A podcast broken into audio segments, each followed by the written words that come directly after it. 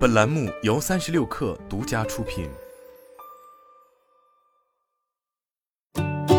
本文来自微信公众号《哈佛商业评论》。二零二零年四月，员工监控软件的全球需求增长了一倍多。词条：如何监控居家工作的员工的在线搜索量增长了百分之一千七百零五，而桌面监控、按键跟踪、视频监控、G P S 定位跟踪以及其他数字工具等员工跟踪系统的销量则一路高歌。其中一些系统旨在使用员工数据来改善福祉。例如微软正在开发的系统将使用智能手表来搜集员工的血压和心率数据，生成个性化的焦虑分数，继而提供健康建议。然而，大部分的员工监控工具专注于跟踪员工表现，提升生产力，并防止违反工作规定。例如，佛罗里达州一家社交媒体公司在员工的工作计算机上安装了一款软件，它每隔十分钟会对其桌面进行截图，并记录他们在不同活动上耗费的时间。公司然后使用这一数据来确定生产力水平，并找出违反规定的员工。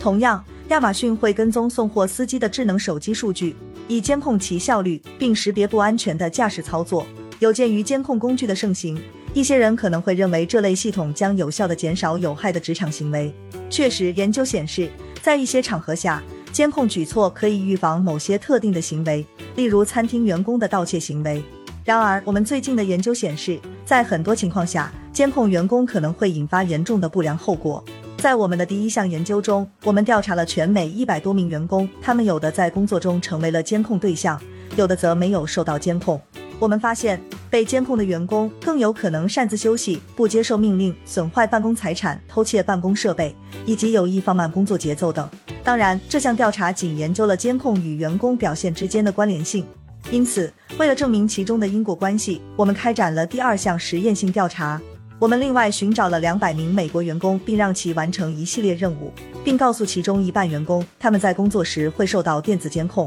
随后，我们为其提供了作弊的机会，并发现那些获悉被监控的员工要比那些并不认为自己受到监控的人更有可能作弊。这一效应的背后驱动因素是什么？总的来说，一系列外部因素及其内心道德准则会合力促使人们正确行事。此前，支持员工监控的调查通常关注的是前者。在这种情况下，有针对性的监控能够让外部直接应对特定的过失行为，例如那些明知偷窃行为被摄像头拍到后会被炒鱿鱼的零售员工。然而，在很多职场环境下，雇主不能仅采用软硬兼施的方式。在这些案例中，雇主还必须依靠员工内在的道德情操，而且我们的研究显示，监控员工会导致他们下意识地觉得他们对自身行为不用那么负责任，因此也让他们更有可能实施不道德的行为。具体来说，我们对研究参与者进行调查时发现，那些受到监控的对象更有可能会把自身行为的责任推给负责监控的管理人员，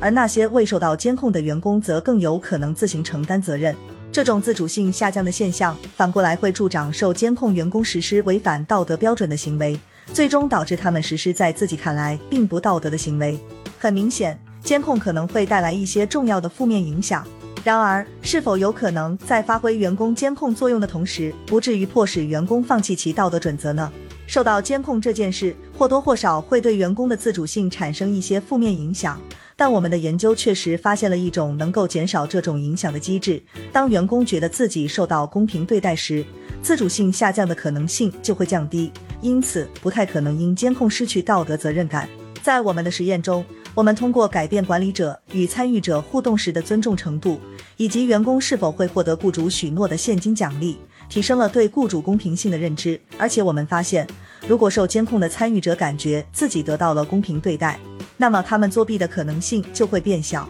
那么这对雇主意味着什么呢？管理者可以采用无数方式来提升对公正性的认知。首先，管理者不应该单方面的安装监控系统，而是应该通过合适的方式让员工了解和建议合适的监控时限，以及禁止监控的时限，然后按照定好的框架来执行。例如，在金融服务即时消息平台 Symphony， 管理者可以监控员工的对话，但仅限于保存记录和遵守法律所需的范围内，同时还设置了严格的指引，来防止任何缺乏充分理由的监控。管理者还应设法为其员工提供渠道访问自身数据，以及从相关团队收集的汇总匿名数据，这些数据应被用于造福员工。当然，管理者应尽其所能公开透明的与员工沟通，包括公司会收集哪些数据，以及如何使用。事实上，一项调查发现，哪怕只是解释监控的范围和目的，员工对监控举措的接受度亦提升了 百分之七十。如果使用得当的话，员工监控可以预防事故，提升绩效，